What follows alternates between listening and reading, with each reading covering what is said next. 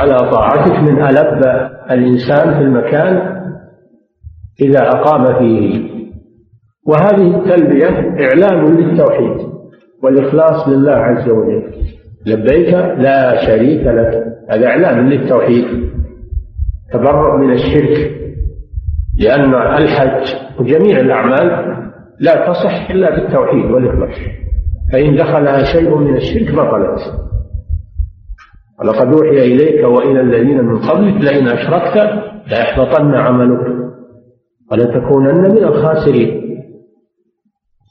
فهذا إعلان للتوحيد والإخلاص لله عز وجل في هذا الإحرام وفي غيره.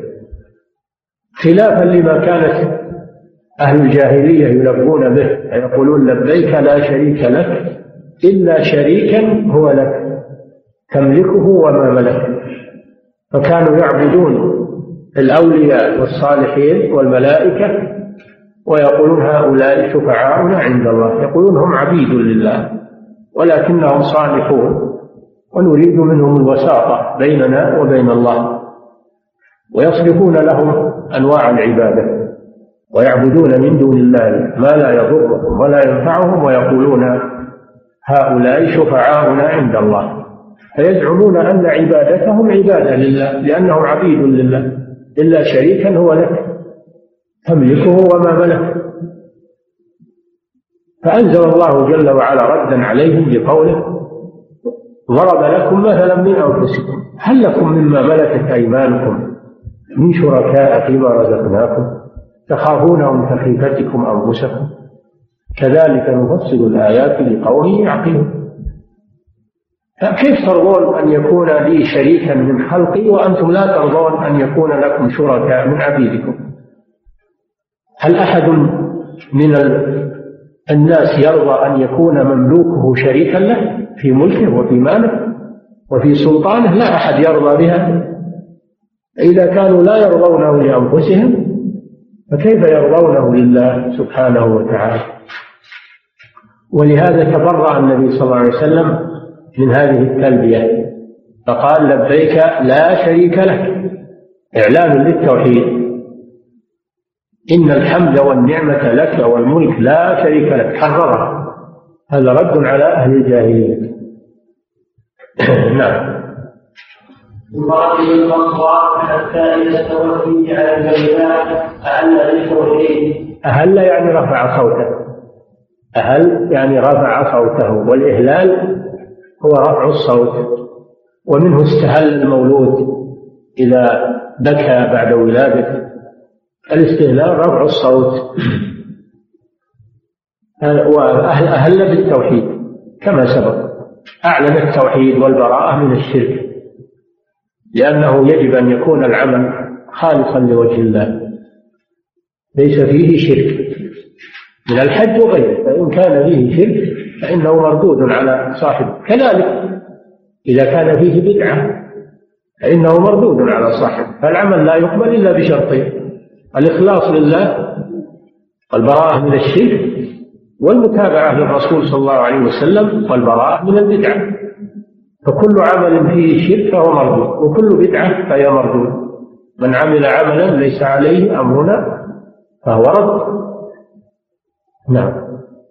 أهل بالتوحيد لبيك اللهم لبيك لبيك لا شريك لك لبيك إن الحمد والنعمة والملك لا شريك لك هذا إن الحمد والنعمة لك والملك هذا تعليل لما سبق.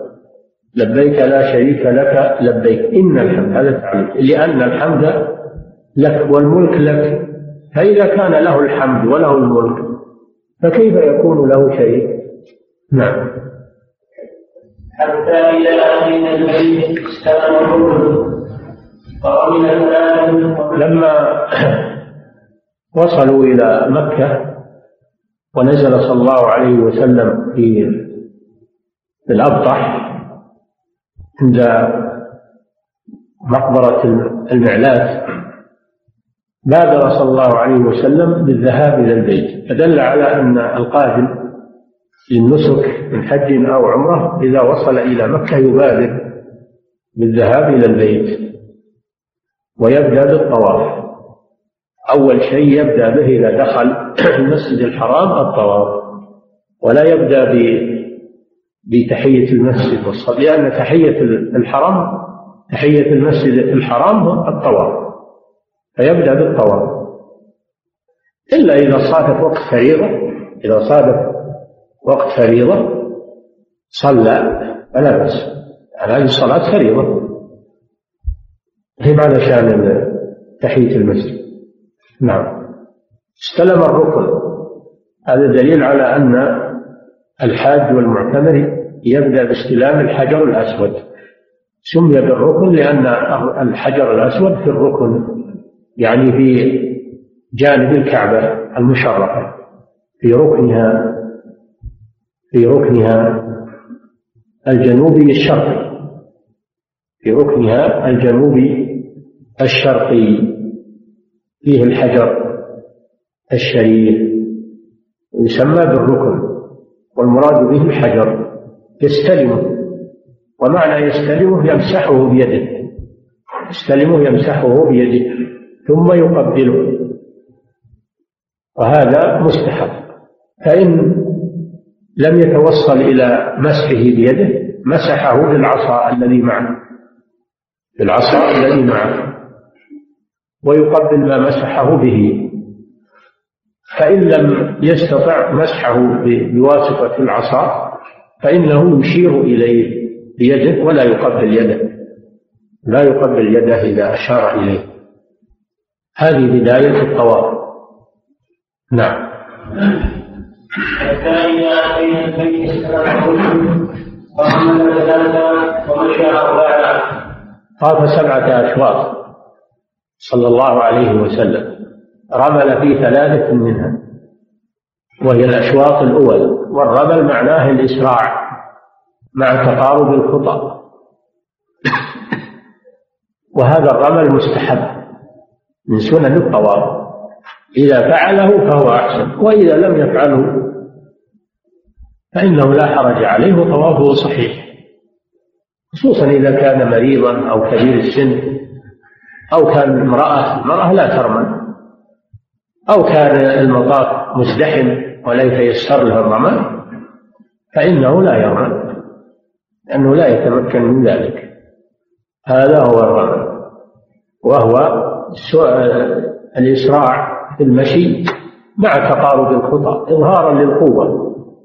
وأصل الرمل أن أنهم لما جاءوا النبي صلى الله عليه وسلم وأصحابه في عمرة القضية بعد الحديبية كان المشركون مجتمعين في دار الندوة شمالي الكعبة يتفرجون على الرسول وأصحابه ويقولون قدم عليكم أناس قد وهنتهم حمى يدهم يريدون التنكيت على الرسول صلى الله عليه وسلم.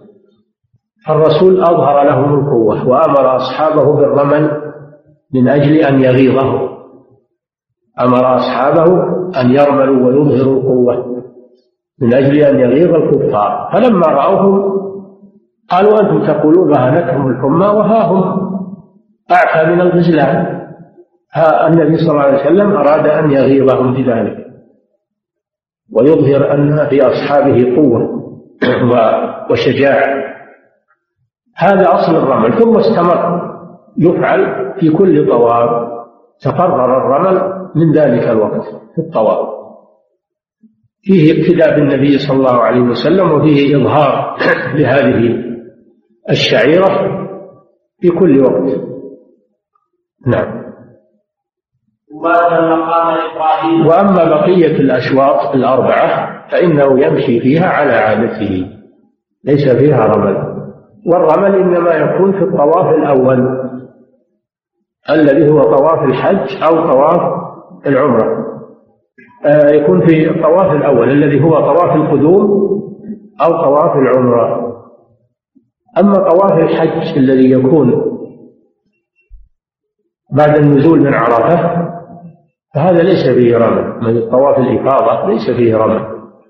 وكذلك الطواف المستحب لو أراد واحد أنه يطوف طواف مستقل. عنده وقت وفراغ ويريد يطوف بالبيت لأن الطواف بالبيت عبادة. فليس فيه رمل. إنما الرمل يكون في طواف القدوم. أول ما يصل الإنسان إلى مكة. سواء كان للقدوم أو كان للعمرة. هذا هو الذي فيه الرمل. أما بقية الأطوفة فليس فيها رمل. نعم. المقام إبراهيم فصلى. نعم. في هذا كما سبق أن الطواف بالبيت سبعة أشواط يرمل في ثلاثة الثلاثة الأول منها ويمشي في الأشواط الباقية وذلك من أجل الإبقاء على المسلمين لأن اللي يرمل يتعب الذي يرمل يتعب فالنبي صلى الله عليه وسلم جعلهم يمشون في الأشواط الباقية إبقاء عليهم. وفيه أن الطواف يبدأ من الحجر الأسود وأنه يستلم بمعنى يمسح ويقبل إذا تيسر هذا وإلا فإنه يشير إليه ولو من بعد يشير إليه. هذه بداية الطوارئ نعم. ثم أتى مقام إبراهيم فصلى ثم رجع إلى الركن فاستلم في هذا أنه إذا فرغ من الطواف وكمل الشوط السابع من الحجر إلى الحجر فإنه يخرج من المطاف ويذهب إلى مقام إبراهيم. ومقام إبراهيم هو الصخرة التي كان يقوم عليها وقت بناء الكعبة. كان يقوم عليها فترتفع به إلى أعلى الجدار. وبقيت فيها آثار أقدامه عليه الصلاة والسلام. فجعلها الله مشعرا من مشاعره. يصلى عندها. قال تعالى واتخذوا من مقام إبراهيم مصلى فصارت من مشعرا من مشاعر الله. يصلى عندها بعد الطواف. إذا تيسر هذا. فإن لم يتيسر صلى الركعتين في أي مكان. لكن إن تيسر عند مقام إبراهيم بأن يجعل المقام بينه وبين الكعبة ويصلي الركعتين فهذا وإن وجده مزحوما أو ممنوعا ما يأتيه أحد أو وجده فاضيا ولكن هو يريد يصلي في مكان آخر لا ما في بأس. لكن إن صلى عند المقام فهو أفضل. واتخذوا من مقام إبراهيم مصلى. فلما فرغ من الركعتين عاد إلى الحجر فاستلمه ثم خرج إلى الصفا صلى الله عليه وسلم. فدل على أنه إذا تيسر له بعد صلاة الركعتي الطواف أن أن يعود إلى الحجر ويستلمه هذا أفضل. وإن لم يتيسر له فلا حرج عليه خصوصا أيام الزحمات وشدة الزحم. هذا يشق على الناس. وصلاة الركعتين بعد الطواف سنة. سنة.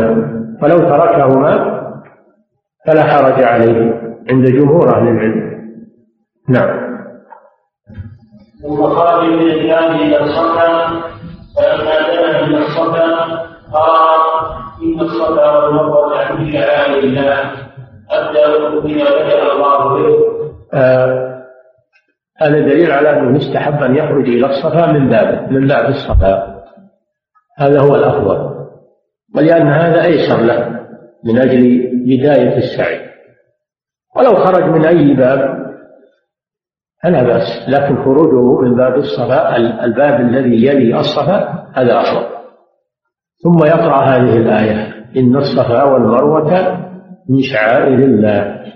أبدأ وفي رواية ابدأوا بما بدأ الله به دل على أن السعي يبدأ فيه من الصفا فلو بدأ من المروة يلغو الشوط الأول. ما له ما له صحة. يشترط أن يبدأ من الصفا نعم في هذا دليل على استحباب الصعود على الصفا. والصفا طرف جبل أبي قبيس. الصفا هو طرف جبل أبي قبيس. فيصعد عليه حتى يرى الكعبة وكان في ذلك الوقت. ليس فيه بنيان. الذي يصعد على الصفا يركع استقبلها صلى الله عليه وسلم ودعا. وكبر الله وهلله ودعا. ثم نزل ماشيا إلى المروة. نعم. حتى عن بيت استغفر بالله وأحد الله وذكره وقال إله إلا الله وحده لا شريك له له الملك وله الحمد وهو على كل شيء قدير. لا إله إلا الله وحده انجز وحده ونصر عبده وهزم الاحزاب وحده. نصر عبده يعني الرسول صلى الله عليه وسلم. نصره على المشركين. وأنجز وعده لأن الله وعده بالنصر فأنجز الله وعده. وهزم الأحزاب وهي الطوائف المتحزبة على رسول الله صلى الله عليه وسلم من أمم الكفر لأنهم تألبوا عليه صلى الله عليه وسلم. خصوصا في غزوة الأحزاب. فهزمهم الله جل وعلا بأن أرسل عليهم ريحا قلعت خيامهم وكفأت قدورهم وأرسل مع الريح ملائكة وجنودا لم تروها. أرسلنا عليهم ريحا وجنودا لم تروها. فأصابهم الرعب. انهزموا بإذن الله بعدما أصاب المسلمين من الشدة والضيق وخيانة المنافقين وخيانة اليهود.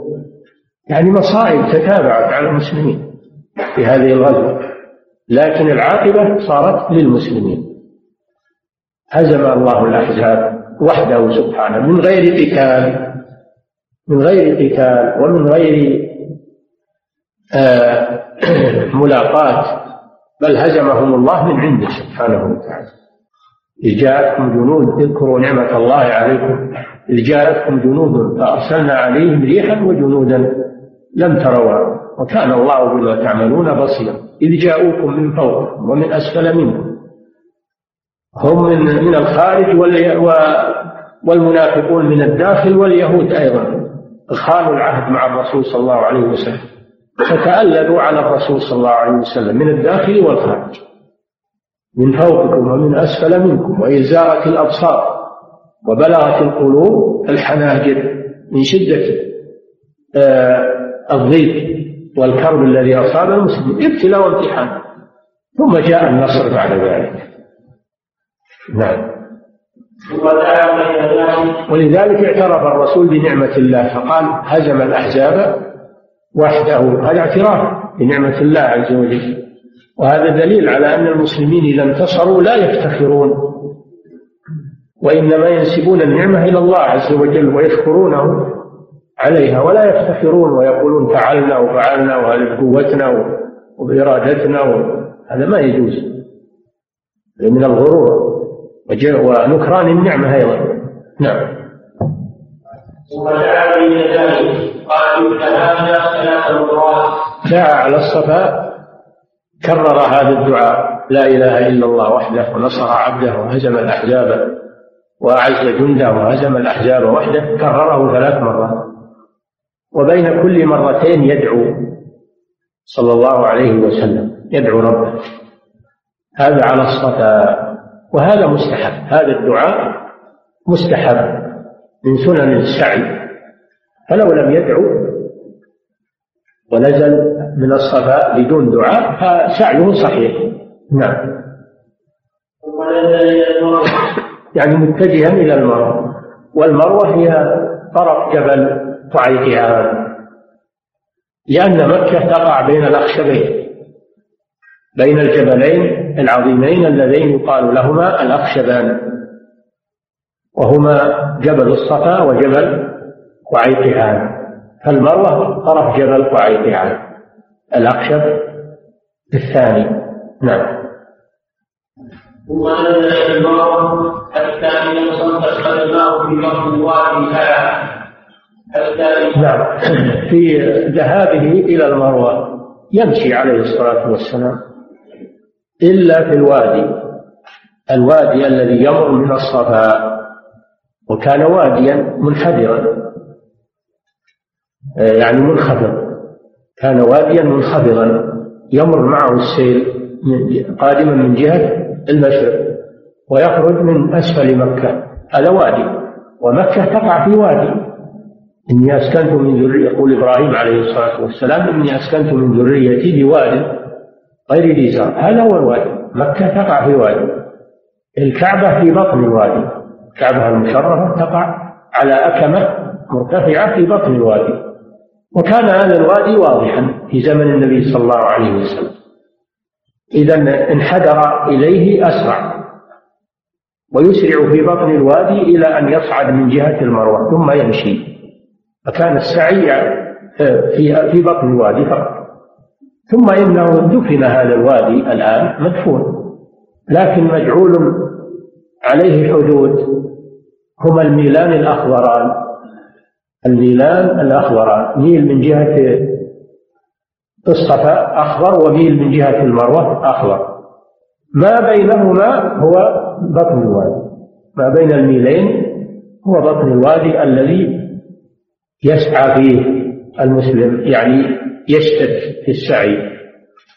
وذلك اقتداء بأم إسماعيل.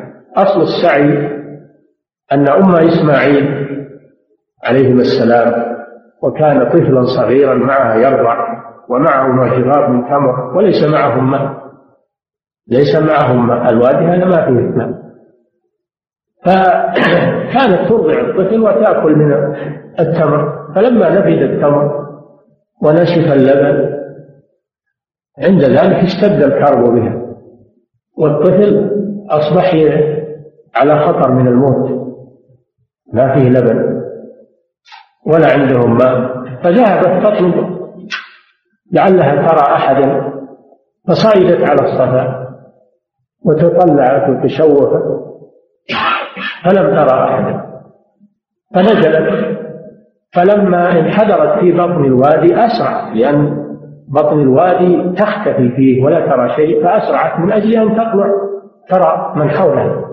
لأنها إذا نزلت في بطن الوادي ما ترى أحدا فهي أسرعت من أجل أن ترى أحدا لعلها ترى أحد. فمضت إلى أن صعدت على المروة تلفتت يمين وشمال ما شافت ثم رجعت إلى الصلاة وهكذا سبع مرات. في السابعة لما صعدت على المروة سمعت صوتا. سمعت صوتا حولها. فقالت صح يعني تسكت نفسها. هذا إن كان عندك هو.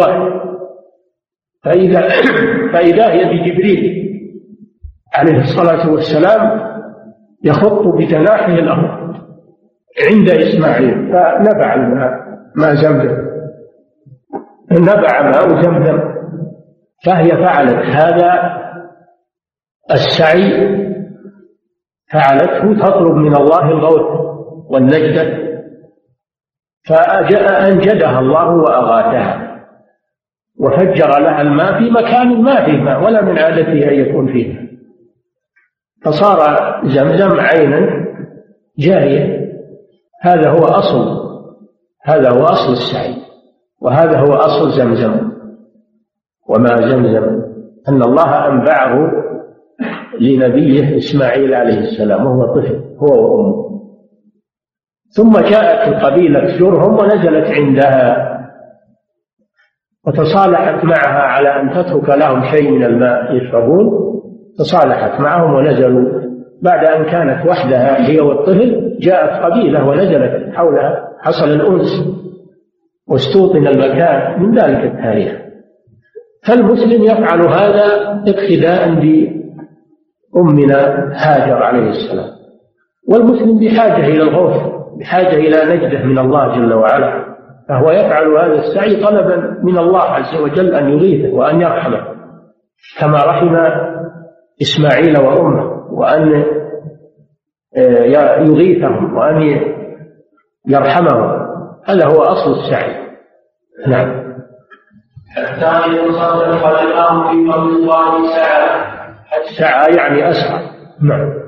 حتى إذا خرج إلا حتى أتى المروة ففعل على المروة كما فعل على الصفا نعم من الدعاء واستقبال القبلة والتهليل والتكبير يفعل مثل ما فعل على الصلاة نعم. وذكر الحديث وفيه فلما كان يوم التروية اختصر المصنف الحديث. وهو أنه لما فرغ صلى الله عليه وسلم من السعي أمر أصحابه الذين لم يسوقوا الهدي أن يتحللوا من إحرامهم وأن يجعلوها عمرة. وأما الذين ساقوا الهدي معه صلى الله عليه وسلم فأمرهم أن يبقوا على إحرامهم. نعم. فلما كان يوم التروية نعم. فلما التروية يعني ذهب صلى الله عليه وسلم إلى منزله بالأبطح وبقي فيه أربعة أيام. بقي فيه أربعة أيام من صبيحة رابعة إلى يوم اثنان يصلي فيه الصلوات الخمس. فلما كان في صبيحة الثامن ويسمى يوم التروية لأن الناس كانوا يتروون الماء فيه للخروج إلى منى وعرفة ومزدلفة لأن ما كان هناك ماء في ذاك الوقت. فكانوا يحملون معهم الماء من مكة. وسمي يوم التروية لأن الناس يروون الماء معهم استعدادا للخروج من مكة إلى المشاعر. فإذا كان يوم التروية أحرم الذين كانوا قد تحللوا من عمرتهم من مكانهم من منزلهم. وأما الذين بقوا على إحرامهم من الميقات فإنهم يخرجون إلى المشاعر بإحرامهم الأول. نعم.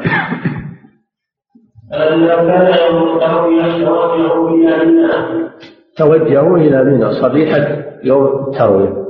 دل على استحباب التوجه إلى منى في هذا اليوم كما فعل النبي صلى الله عليه وسلم. فإنه ذهب إلى منى ونزل فيها وصلى فيها الصلوات الخمس. صلاة الظهر والعصر والمغرب والعشاء والفجر. هذه ليلة التاسع. يقصر الصلاة ويصلي كل صلاة في وقتها. قصرا بلا جمع. لأنه كان نازلا والجمع إنما يباح في حالة السير. يباح في حالة السير للمسافر. أما في حالة النزول المسافر يصلي قصرا لكن لا يجمع. كل صلاة في وقتها. هذا في يوم التروية وليلة عرفة ليلة التاسع. فإذا تيسر للحاج أن يعمل هذا فهو مستحب. وكمان وزيادة عبادات وفضل. وإذا لم يتمكن وجاء من جاء إلى عرفة على طول في يوم التاسع فلا بأس. ولو لم ولو لم يأتي إلى منى في يوم الثامن الإتيان إليها يوم الثامن سنة. نعم. ورجل النبي صلى الله عليه وسلم فصلى في الظهر والعصر والمغرب والعشاء والعشاء وبعد قليلا إذا طلعت الشمس. فأجال حتى أتى عرفة لما أصبح في اليوم التاسع عليه الصلاة والسلام رحل إلى إلى إلى عرفة من وأجاز يعني استمر في سيره ولم ينزل في مزدلفة كما كانت في الجاهلية. كان أهل مكة وقريش لا يذهبون إلى عرفة وإنما ينزلون في مزدلفة ويقولون نحن أهل الحرم ولا نخرج من حدود الحرم وهذا باطل. هذا باطل. إنما هذا من دين الجاهلية فكانت قريش تعرف في مزدلفة ويقولون نحن أصحاب الحرم ولا نخرج. وأما بقية الناس الذين ليسوا من أهل مكة يذهبون إلى العرب. هذا من دين الجاهلية. أبطله النبي صلى الله عليه وسلم. وكان وكانت قريش تظن أنه سيقف معهم في مزدلفة. ولكنه خالفهم وذهب إلى عرفة. كما كان إبراهيم عليه الصلاة والسلام يفعل. فالرسول صلى الله عليه وسلم أحيا سنة إبراهيم. قال تعالى ثم أفيضوا من حيث أفاض الناس. عرفة. فذهب إلى إلى عرفة عليه الصلاة والسلام. نعم. حتى حتى عرفة فوجد السلطان قد نزلت له بنمرة. نمرة اسم موضع. نمرة اسم موضع بين عرفة وبين مزدلفة وكان قرية في الأول ثم خربت. فهو موضع بين المشعرين بين مشعر مزدلفة ومشعر عرفة. نزل فيه صلى الله عليه وسلم أول النهار في قبة ضربت له يعني خيمة. دل على أن المحرم ينزل في الخيمة ويتظلل في الخيمة. ولا وليس بها في هذا محذور ولا يتنافى هذا مع الإحرام. الإنسان ينزل المحرم يدخل في خيمة أو يركب في سيارة مسقوفة لا بأس. أو يتظلل تحت شجرة أو يرفع فوق رأسه مظلة شمسية. لا بأس بذلك. إنما الممنوع هو تغطية الرأس بشيء ملاصق هذا هو الممنوع. وأما أنه يتظلل تحت شيء غير ملاصق تحت سقف أو تحت خيمة أو تحت سيارة لا بأس بذلك أو تحت شجرة لا بأس بذلك. النبي صلى الله عليه وسلم ضربت له الخيمة في نمرة ودخل فيها وهو محرم عليه الصلاة والسلام. نعم. هذا سنة. النزول بنمرة صباح يوم عرفة هذا سنة. إن تيسر فهو عمل طيب وإن لم يتيسر وذهب إلى عرفة على طول خصوصا في هذا الزمان الزحام والخطر. كونه يذهب إلى عرفة أرفق به أرفق به في هذا الزمان. إنما كان هذا يوم أن كان الحج واسعا والناس قلة. أما الآن الإنسان ما يتمكن من هذا الشيء عليه خطر. يذهب إلى عرفة لا بأس. من أول النهار. نعم. حتى إذا زالت الشمس أمر الأصوات وروحي له. إذا زاغت الشمس زاغت يعني زالت عن كبد السماء ودخل وقت الظهر. ودخل وقت الظهر. يسمى آه زاغت والدلوك والزوال كله بمعنى واحد. نعم. فأخبرهم الوادي فحضروا الناس. انتقل صلى الله عليه وسلم من من نمرة إلى بطن الوادي وادي عرنة وادي عرنة وهو ليس من عرفة أيضا. عرنة ليس من عرفة وادي معروف. فنزل صلى الله عليه وسلم فيه وخطب الناس على راحلته. ثم أمر المؤذن فأذن للظهر ثم أمره فأقام فصلى الظهر ركعتين. ثم أمره فأقام فصلى العصر ركعتين جمعا وقصرا في بطن الوادي. ثم انتقل إلى عرفة ودخل في عرفة للوقوف.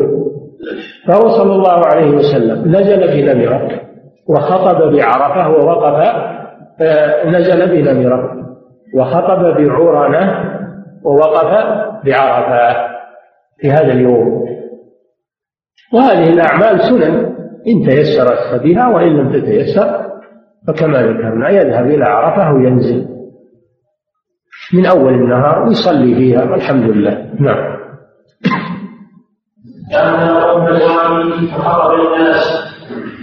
خطب الناس بين لهم المناسك وكيف يفعلون وبين لهم قواعد الإسلام. وأوصاهم بالنساء خيرا لأن مسألة النساء خطيرة في كل وقت المرأة إذا لم يهتم بها وتراعى فإنها تفسد المجتمع. وأيضا المرأة كانت تظلم في الجاهلية وتستضعف. النبي صلى الله عليه وسلم رفع عنها الظلم وأعطاها حقها اللائق بها وحذر من فتنتها أيضا. المرأة يجب العناية بها. لا تهمل المرأة يجب العناية بها في كل وقت. لأنها إن أهملت أو ترك لها الحبل على الغارب أفسدت المجتمع.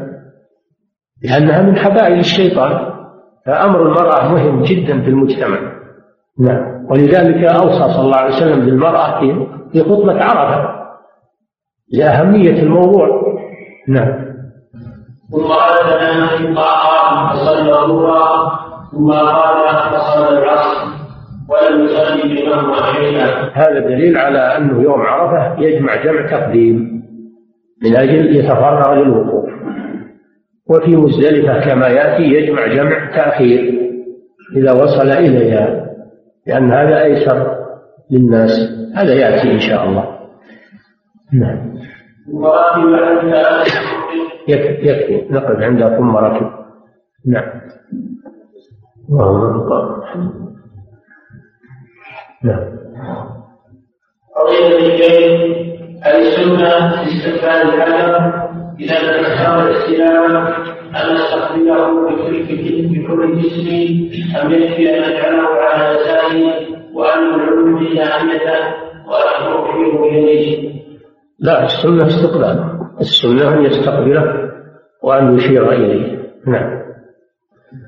فضيلة الشيخ إذا قال المسلم للعمرة في أول الجوال وسار إلى الرياض وبدأ بالعمل ثم قال بالحج هل يكون الحج تمتع ام إفراد؟ هذه المسألة مشكلة جدا فيها خلاف بين العلماء إذا سافر بين العمرة والحج هل ينقطع تمتعه أو لا ينقطع خلاف بين العلماء قوي ولعل الراجح إن شاء الله أنه إن رجع إلى بلده بعد العمرة ثم جاء منها وحج يعتبر مفردا وينقطع التمتع وأما إذا سافر إلى غير بلده ثم رجع للحج فإنه لا يزال تمتعه باقيا. لعل هذا هو الأحق وإلا المسألة فيها خلاف بين العلماء. هل السفر بين الحج والعمرة يقطع التمتع أو لا يقطع؟ وإذا كان يقطع فما المسافة التي يقطع السفر إليها؟ خلاف طويل بين العلماء. نعم. قضية الشيخ الحرام الخط في أرض الحرم التابعة لذات الطواف فيها حيث أنه الحدود المتأخرة وإذا لم يعترف هذا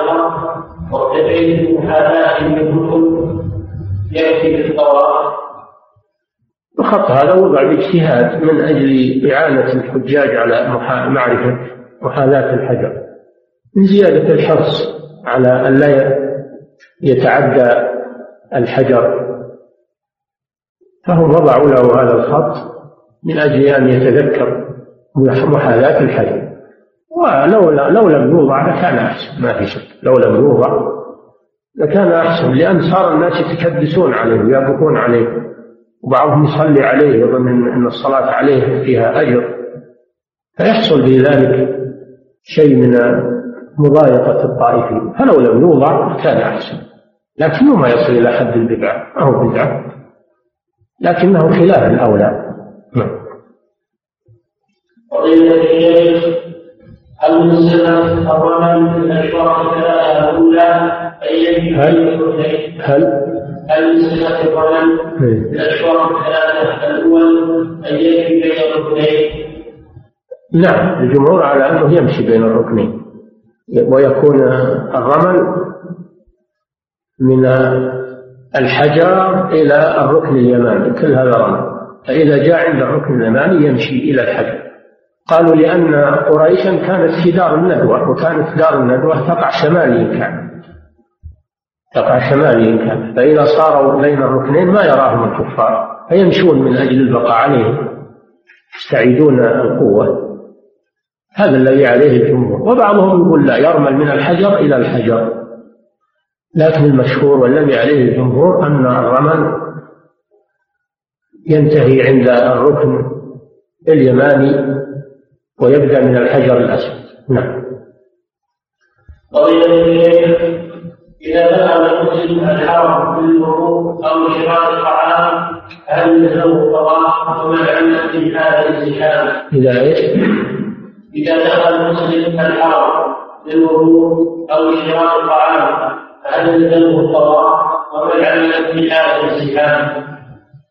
كيف شراء الطعام؟ يشتري الطعام من الحرم أو قصدك خرج من الحرم. خرج من الحرم لأجل يتوضأ. ها؟ ها؟ ما قال هذا؟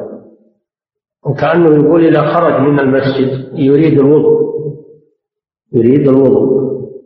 أو خرج من المسجد يشري طعام لأنه معتكف في المسجد. خرج يشري له طعام. إذا جاء ودخل في المسجد هل يروح يطوف؟ نقول لا ما يروح يطوف. ما يروح ويطوف يبقى في مكانه الحمد لله. نعم.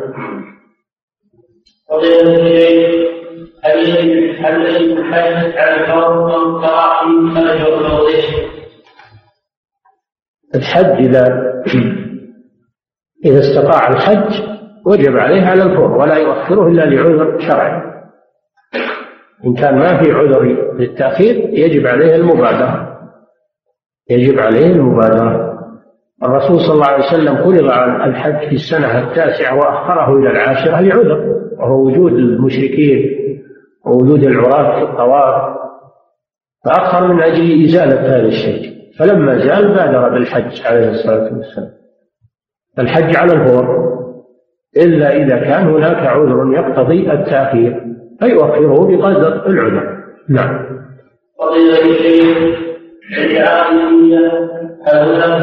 معينة يقولها الذي ورد أنه يذكر النسك الذي يريد الإحرام. به لبيك عمرة إن كان يريد العمرة لبيك حجا إن كان يريد الحج لبيك عمرة وحجا إن كان يريد القران فيذكر النسك الذي يريده هذا هو الوارد. أما أنه يقول نويت العمرة نويت الحج هذا ما ما عليه دليل. ما يصرح بالنية وإنما يصرح بالنسك الذي يريده. نعم. فضيلة الشيخ هل يجوز أن يستثني إن حبسه حابس بالحج أو العمرة وإجابة لا شيء الذي ورد أنه في حق الذي يخشى من الحابس أما الإنسان السليم الذي ما فيه شيء هذا لا يشترط. لأن الصحابة كانوا لا يشترطون. وإنما قال النبي صلى الله عليه وسلم لضباعة بنت الزبير بن عبد المطلب لما أرادت الحج وكانت مريضة قالت له إني أجدني شاكية يعني مريضة. قال حجي واستلم فإذا كان الإنسان يتوقع حصول مانع من مرض وغيره فإنه يشتري. أما إذا كان ما في شيء فإنه لا يشتري لأن هذا لم يرد عن صحابة رسول الله صلى الله عليه وسلم ولم يأمرهم كلهم بذلك وإنما أمر به هذه المرأة المريضة. فمن كانت حالته مثل حالتها فإنه يشتري نعم. قضية شخص اعتمر في شهر الاستعداد وجعلها عمرة وجعلها عمرة الحج ثم عاد إلى أهله وعاد إلى الحج لا ليس عليه شيء. ليس عليه شيء. إذا نوى التمتع ولم وأدى العمرة وترك الحج ما عليه شيء. نعم. وإن لم يتيسر يشير إليه في بداية كل شوط. نعم. قضية الحين سنة الطواف بالمصابيح أن مقام إبراهيم ويكون العلم النفس القضية علما الذين أخرج المقام للساحة في يحصل به أجر السنة وأما أجر المقام فلا يحصل إلا لمن صلى عند المقام. لمن صلى عند المقام قريبا منه. لكن يحصل له أجر صلاة سنة الطواف في أي مكان. ويزيد على ذلك إذا صلى عند المقام يزيد. زيادة أجر أيضا. نعم. قضية الكلم هل الصلاة والوضوء ينتهيان بانتهاء حادث النبي بعرفات المعاهيم أم لا بد للإنسان أن يصعد إلى أعلى قليلا الصعود على الصفا والمروة آه، أجري له دراسات قبل عمل البرواز هذا. أجري له دراسات فالذي ينصرف من عند نهاية البرواز يكون أتى بالواجب هذا أقل شيء وأعلى شيء أنه يصعد. هذا أعلى شيء أنه يصعد وأكمل. ولو رجع من عند البرواز صح ذلك لأنه ما وضع هذا البرواز إلا بعد دراسة تثبت لأن من انصرف من عنده فقد انصرف من الصفا والمروة. نعم. هل يكون مقيمين بها ولكن لهم بيوت في هل لهم أهل مكة في التمتع؟ نعم. هل يكون أهل مكة غير مسلمين بها ولكن لهم بيوت في مكة أو بيوت آبائهم لهم حكم أهل مكة في التنكر لهم حكم البلد الذي هم فيه. ما يصيرون من أهل مكة. إذا طلعوا من مكة إلى الطائف أو إلى جدة أو لهم حكم البلد الذي هم فيه. ولو كان لهم بيوت في مكة. ما يكفي هذا. نعم. الذي يخرج حكمه حكم البلد الذي جاء منه. حتى ولو كان أصله من أهل مكة سافر إلى المشرق أو المغرب أو الشمال أو الجنوب ثم جاء معتمرا فحكمه حكم الآفاقيين. إذا مر بالميقات يخرج منه. ويتمتع لا بأس. نعم. هل في تسمية المدينة بالمدينة المنورة شيء؟ هذا التوضيح؟ المنورة ما الوصف تسميتها بالمنورة هذا ما الوصف لكن تسميتها بالمدينة النبوية هذا أحسن. أو بمدينة الرسول صلى الله عليه وسلم هذا أحسن. أما تسميتها بالمنورة هذا ما الوصف نعم. أو تسمى دار الهجرة. أيضا طيب لأنها هي دار الهجرة. نعم. قضية الشيخ من استمع هذا المقام ثم لم ثم لم يتمكن من استلام الحجر مباشرة فهل له يشير اليه أو يستلمه بعصا؟ الإشارة لا. الإشارة ما الظاهر ما تكفي. لكن إن تيسر له يستلمه بيدها أو يستلمه بعصا لأن الاستلام بالعصا أو بالآلة استلام. إذا تيسر له يستلمه بيده أو بآلة معه هذا سنة. أما الإشارة ما نعم. فضيلة الشيخ يجتمع الشيء بالحجر عند بداية الطواف هل له تكبير وهل ورد ذلك عن رسول الله صلى الله عليه وسلم وإن كان والدا فما صفته؟ نعم صفته يقول بسم الله الله أكبر. نعم يقول هذا. لأنه يبدأ الطواف بذكر. أحسن من كونه يبدأ بصمت. يبدأ الطواف بذكر. نعم. قضية الشيخ قوله صلى الله قوله في الحديث ثم دعا بين ذلك. قال فعل هذا ثلاث مرات. هل يكون الدعاء بعد الذكر ثلاث مرات ثم يدعو ثم يقوله ثم يدعو ثم يقوله ثم ينصرف هو هذا. يقول الذكر ثم يدعو ثم يقول ثم يدعو ثم يقول ثم يدعو. ثلاث مرات. نعم. قضية الشيخ بالنسبة للشهر السابع هل يشير بعد الآية السابع أو يستلم الحجر؟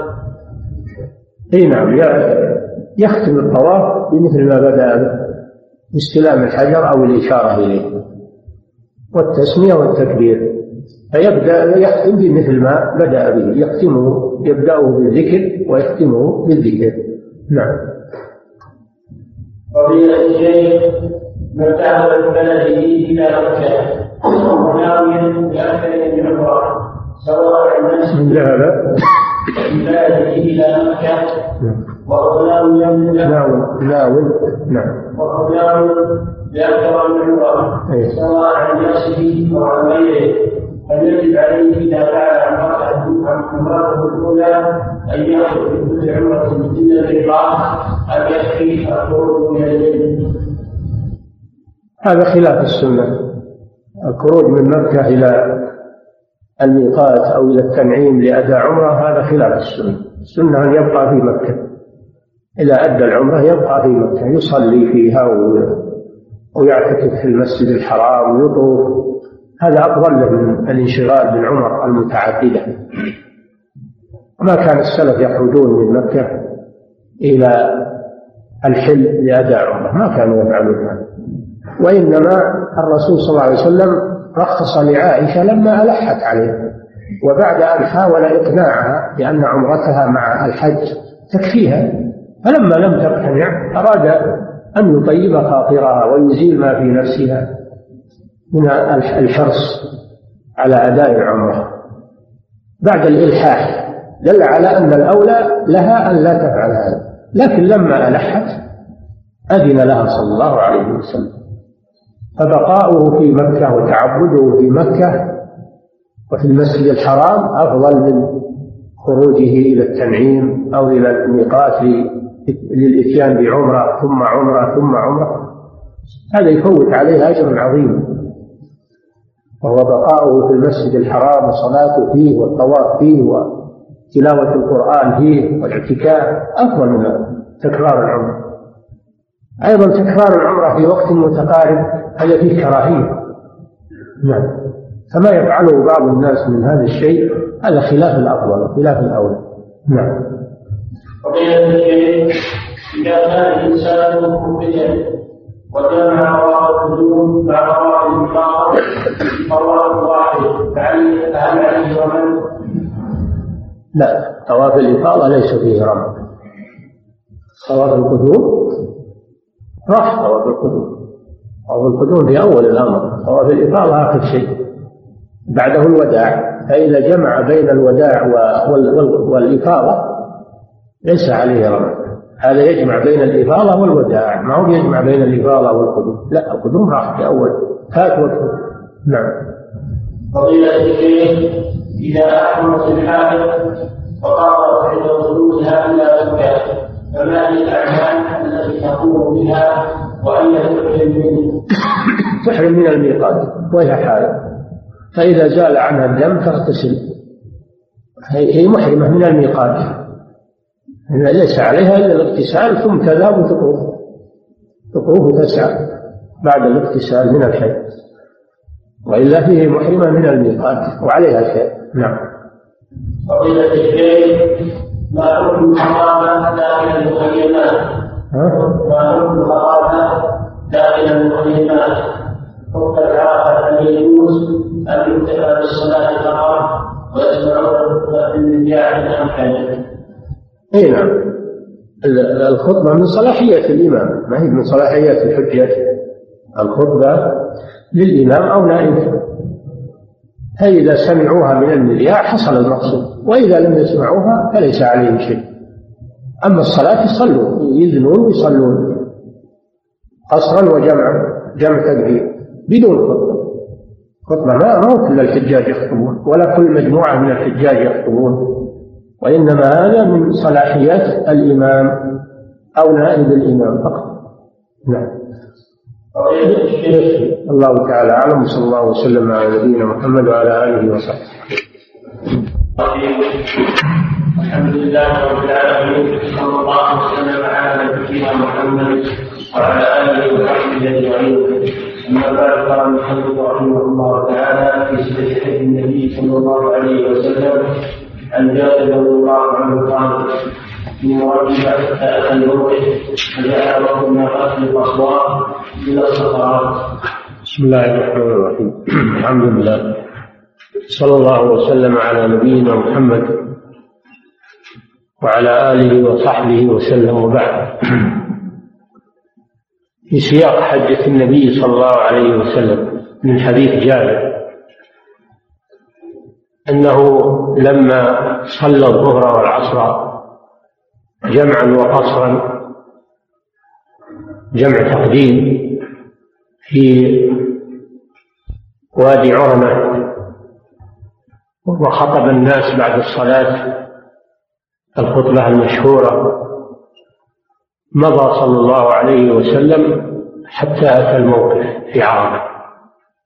فدل على أنه صلى الله عليه وسلم نزل بنمرة في أول النهار ثم صلى الظهر والعصر في عرنة ثم وقف بعرفة.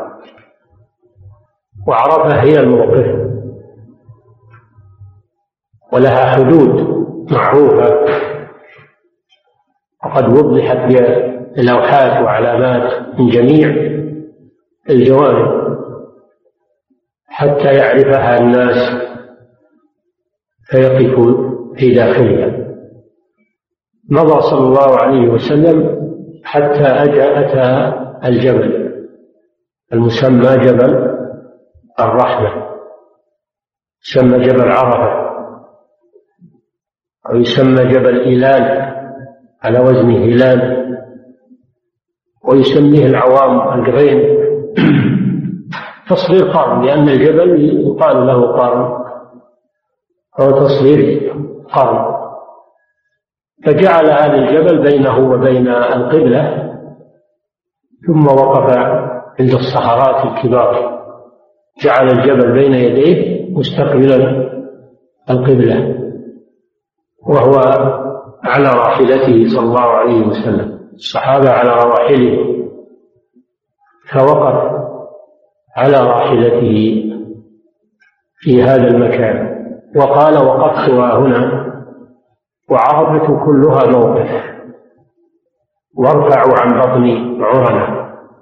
فبين صلى الله عليه وسلم أن الوقوف بعرفة لا يختص بهذا المكان الذي وقف فيه. وإنما في أي مكان من عرفة وقف المسلم فقد حصل له الوقوف الشرعي. سواء كان عند الجبل أو بعيدا عن الجبل. والجبل لا يستقبل في الدعاء وإنما يستقبل القبلة. فالمسلم في عرفة يستقبل القبلة ولو كان الجبل خلف ظهره لأن المطلوب استقبال القبلة. خلاف ما يعتقده العوام أنه لابد يرى الجبل أو يذهب إلى الجبل خصوصا في أيام الزحام والأخطار والشمس فيكلفون أنفسهم وربما يكون معهم نساء وأطفال. يظنون أن الذهاب إلى الجبل الصعود عليه والوقوف عنده أنه أمر لازم. فهذا فيه من الحرج والمشقة. وفعل شيء غير مشروع أيضا. قال صلى الله عليه وسلم عرفت كلها موقف. هذا من التيسير على المسلمين. بل بعضهم يزيد على الذهاب إلى الجبل والصعود لأن يتبرك بالجبل و... ويعقد الخرق في الأشجار التي في الجبل ويجمع تراب وحصى ويدعو عنده. إلى غير ذلك من أنواع الخرافات التي ما أنزل الله بها من سلطان. بعضهم يصلي إلى الجبل يستقبل الجبل ويصلي. بعضهم يعتقد في العمود الذي فوق الجبل أن فيه بركة فيتمسحون به ويستلمونه. إلى غير ذلك من الأوهام الخرافية التي ما أنزل الله بها من سلطان. بل ربما تصل إلى الشرك والتبرك بالأحجار والأشجار وهو جاء وهو أتى حاجا فيفسد حجه بالشرك والعياذ بالله. فهذا مما يجب على طلبة العلم وعلى العلماء تنبيه عليه تنبيه الحجاج عليه وأن يكون هذا هو محل الاهتمام. فقد يأتي ألوف مؤلفة من مسافات بعيدة ومن ديار بعيدة ويفسدون حجهم بالشرك والبدع والخرافات لأنهم لم يبين لهم الحكم الشرعي بل تركوا للمضللين والمخرفين الذين يكتبون لهم في المناسك هذه الأشياء أو يرشدونهم ويدلونهم عليها فهذا يجب التنبيه عليه. وتوعية الحجاج.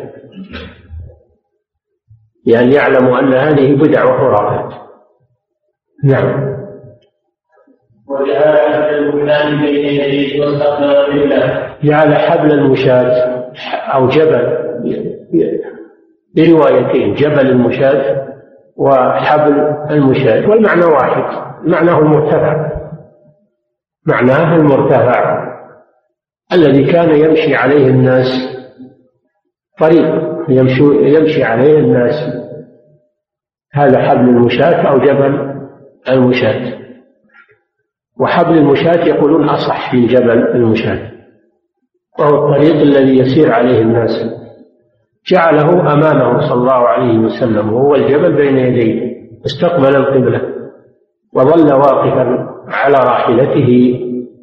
حتى غربت الشمس. وهو في أثناء ذلك يدعو الله عز وجل ويلح في الدعاء. وكان مفطرا في هذا اليوم لأن الصحابة تجادلوا هل كان صائما أو مفطرا؟ فرفعت إليه أم الفضل رضي الله عنها قدحا من اللبن فأخذ هو شرب والناس ينظرون إليه. فدل على أنه صلى الله عليه وسلم كان مفطرا فالأفضل الأفضل للحاج أن يفطر في يوم عرفة لأجل أن ينشط على الوقوف وعلى الدعاء وعلى أداء المناسك. هذا هو الأفضل للحاج. أما غير الحاج يستحب له أن يصوم يوم عرفة. قوله صلى الله عليه وسلم صوم يوم عرفة يكفر السنة الماضية أو يكفر ما قبله وما بعده. ففيه فضل لكن لغير الحاج. أما الحاج فالأفضل له أن يكون مفطرا في هذا اليوم اقتداء بالنبي صلى الله عليه وسلم. نعم. فلم يزل واقفا حتى غابت الشمس. في هذا دليل على أن الوقوف يستمر إلى أن تغرب الشمس وأنه لا يجوز الانصراف قبل غروب الشمس. فمن وقف نهارا وجب عليه أن يستمر إلى أن تغرب الشمس لأنه صلى الله عليه وسلم وقف إلى أن غربت الشمس واستحكم الغروب ثم دفع إلى مزدلفة. أما من وقف في الليل يعني جاء بعد غروب الشمس ليلة العاشر فإنه يقف ما شاء وقوفا طويلا أو قصيرا وينصرف. أما من وقف نهارا فإنه يجب عليه الاستمرار إلى الغروب. فإن انصرف قبل الغروب وجب عليه أن يرجع ويبقى إلى الغروب. فإن لم يرجع فإنه يكون عليه فدية. لأنه ترك واجبا من واجبات الحج وهو الوقوف إلى الغروب. وهذا دفع قبل الغروب ولم يرجع. فيكون وقوفه ناقصا فيجبره بدم عند جمهور أهل العلم. نعم. فلم يزل واقفا حتى رأت الشمس ثم ثم أيضا لنعلم أن الوقوف معناه الوجود في عرفة. سواء كان واقفا على قدميه أو راكبا على دابته أو على سيارته أو كان جالسا على الأرض أو كان نائما. المهم أن يكون موجودا في عرفة بنية الوقوف على أي صفة كان ولكن كونه يكون راكبا أفضل. كونه يكون راكبا على دابته أو على سيارته هذا أفضل. نعم. يزل واقفا حتى غربت الشمس ودخلت السقط قليلا حتى غاب القرص ودفع حتى غربت الشمس وغاب القرص قرص الشمس. يعني سقط في الأفق ولم يبق منه شيء. حينئذ دفع صلى الله عليه وسلم إلى يعني انصرف من عرفة إلى مزدلفة. وانتهى ركن الوقوف. وانتقل إلى المنسك الذي بعده وهو المبيت بمزدلفة. نعم. ودفع وقد من أصوات الزمان حتى إن رأسها يوجد موت الرجل ويقول بيده اليمنى أيها الناس السكينة السكينة نعم هذا فيه أدب أدب الانصراف من عرفة. وأن يكون الحجاج يسيرون بسكينة وعدم عجلة وعدم سرعة لئلا يضر بعضهم بعضا. وذلك لأنه صلى الله عليه وسلم شنق لناقته الزمام يعني جره إليه. حتى إن رأسها ليلامس رحله صلى الله عليه وسلم من شدة جذب رأسها إليه لئلا تسرع. إلا أنه إذا وجد متسعا في الطريق فإنه يسرع. أما إذا دخل في زحام فإنه يمشي برفق ويوصي الناس بالرفق. هكذا ينبغي للحجاج استعمال الرفق بإخوانهم وألا يضاغوا أحدا ولا يضايق أحدا لأنك جاي للحج والعبادة.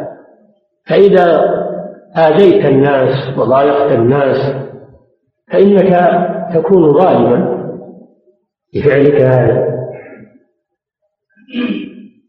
وهؤلاء إخوانك مثلك.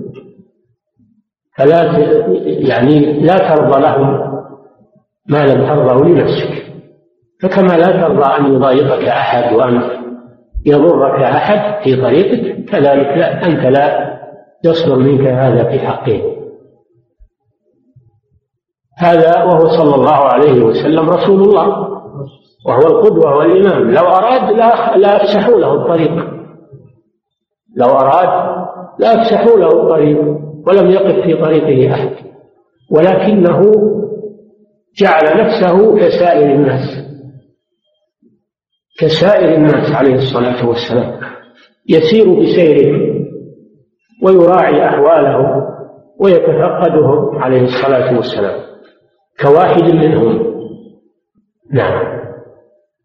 وكلما أتى من الجبال أرحل حتى تصعد كلما أتى حبلا يعني مرتفعا. أرقى لها الزمام حتى تصعد ذلك المرتفع. لأنه لو جر رأسها إليه فإنها لا تستطيع الصعود. فهو يرخي لها الزمام من أجل أن تصعد. ففيه الرفق بالحيوان أيضا. الرفق ليس خاصا بالناس بل حتى للحيوان نعم. حتى بلغ مزدلفة فصلى بها المغرب والعشاء أن واحد مرقبتين ولم استمر استمر صلى الله عليه وسلم في سيره من عرفة إلى المزدلفة ولم يقف لصلاة المغرب بل أخرها حتى وصل إلى المشعر إلى مزدلفة. فجمع بها جمع تأخير بين المغرب والعشاء. وذلك من أجل اتصال السير. ولم يتوقف صلى الله عليه وسلم لأجل صلاة المغرب. هذا هو السنة أن الحجاج لا يصلون حتى يصلوا إلى مزدلفة كما فعل النبي صلى الله عليه وسلم. إلا إذا خشوا يعني خروج الوقت إذا خشوا خروج الوقت إنهم يصلون في الطريق. إذا خشوا أن يطلع الفجر قبل أن يصلوا إلى مزدلفة خصوصا في هذا الزمان زحمة السيارات والسروات إذا خشوا أن يطلع الفجر قبل أن يصلوا إلى مزدلفة فإنهم يصلون في الطريق. أما ما دام في الوقت متسع فإنهم يؤخرون إلى الوصول إلى مزدلفة. ومزدلفة هي المشعر الموالي لمنى. بينه وبين منى وادي محسن وحدوده من الجنوب يعني مما يلي عرفة من مطلع الجبال التي تفيض على ساحة مزدلفة. هذه هي مزدلفة. سميت مزدلفة لأن الناس يزدلفون إليها بعد الوقوف في عرفة. يزدلفون يعني يسيرون إليها. وقيل وتسمى جمعا أيضا جمع لأن الناس يجتمعون فيها في تلك الليلة.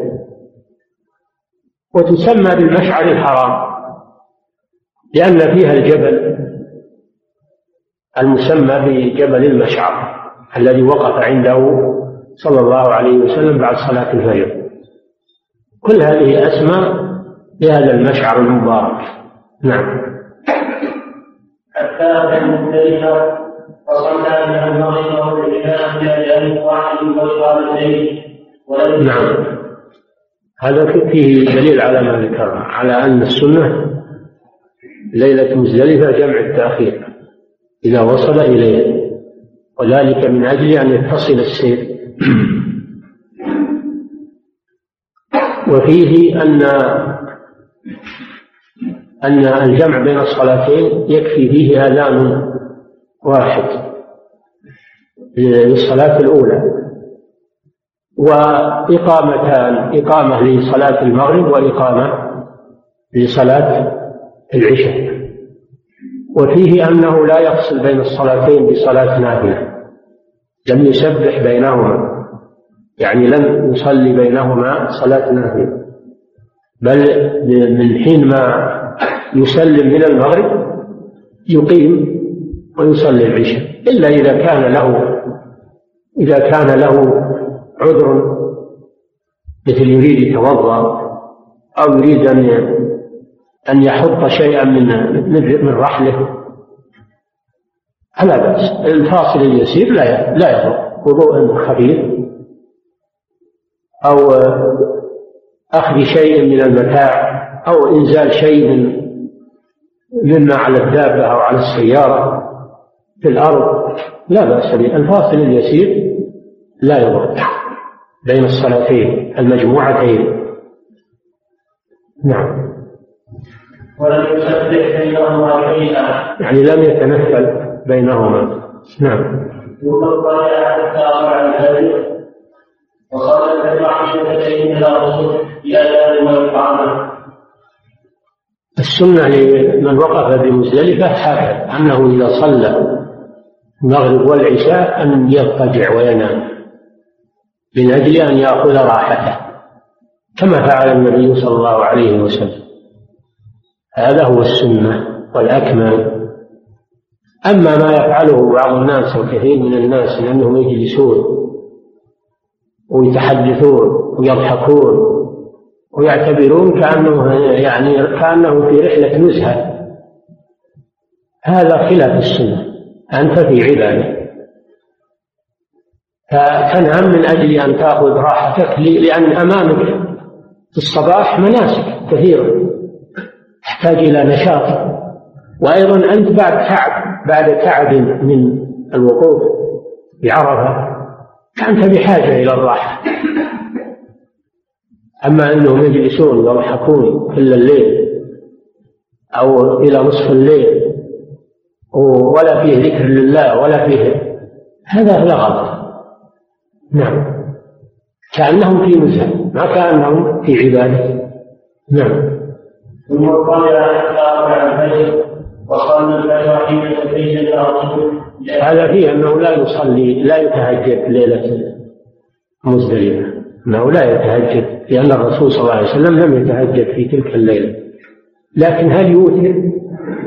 الحقيقة الأحاديث ما فيها ذكر أنه يوتر ولكن المعلوم من سنته صلى الله عليه وسلم أنه لم يكن يدع الوتر لا حضرا ولا سفرا. هذا هو المعلوم من سنته صلى الله عليه وسلم. أما الأحاديث التي وصفت حجه فليس فيها أنه صلى من الليل أو أنه أوتر. نعم. حتى تبين الرسول وصلت الجماعة حين تبين الرسول هذا فيه أن أن المبيت في مزدلفة يكون كل الليل. يكون كل الليل. هذا هو الأفضل والأكمل إلى أن يطلع الفجر.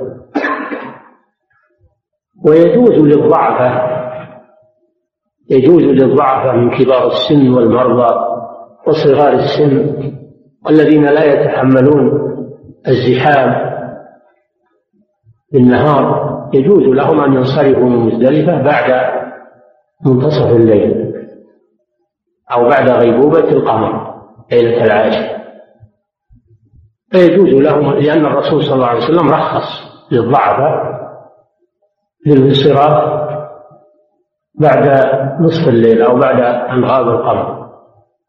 وأما الأقوياء فالأفضل في حقهم بل بعض العلماء يقول الواجب في حقهم أن يبقوا إلى طلوع الفجر. فيستكملوا المبيت في مزدلفة.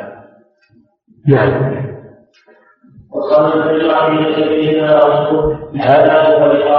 هذا فيه أنه يبادر بصلاة الفجر في أول وقتها لأنه صلى الله عليه وسلم بمجرد أن طلع الفجر صلى الفجر. دل على المبادرة. صلاة الفجر في أول وقتها. من أجل إيش؟ من أجل أن يتفرغ للدعاء. من أجل أن يتفرغ للدعاء بعد الفجر. نعم. وهو الجبل. أتى المشعر الحرام وهو الجبل. فاذكروا الله عند المشعر الحرام. يعني الجبل الذي في مزدلفة. ويسمى جبل قزح عليه المسجد الآن. الآن عليه المسجد. الذي عليه المسجد هذا هو الجبل. نعم. استقبل القبلة وقف عند الجبل. واستقبل القبلة. كما استقبلها في عرفة. فدل على أن الدعاء يكون إلى القبلة لا إلى الجبال. فقبلة المسلمين هي الكعبة. المشرفة وحيثما كنتم فولوا وجوهكم شطرة فالقبلة للمسلمين هي الكعبة المشرفة في الدعاء والصلاة والعبادات. نعم. ليس لهم قبلة غيرها. نعم. فلم يزل واقفا. فلم يزل واقفا حتى أسرى لم يزل واقفا يدعو بعد الفجر. عند الجبل حتى أسفر جدا يعني حتى قارب طلوع الشمس. قارب طلوع الشمس. ثم انصرف من مزدلفة إلى إلى منى.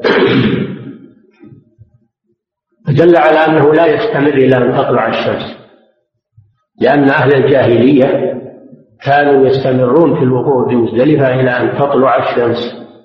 ويقولون أشرق كبير كيما نغير. وثبير هو الجبل الذي يقع شرقي مزدلفة جبل الكبير إذا طلعت الشمس أشرقت عليه.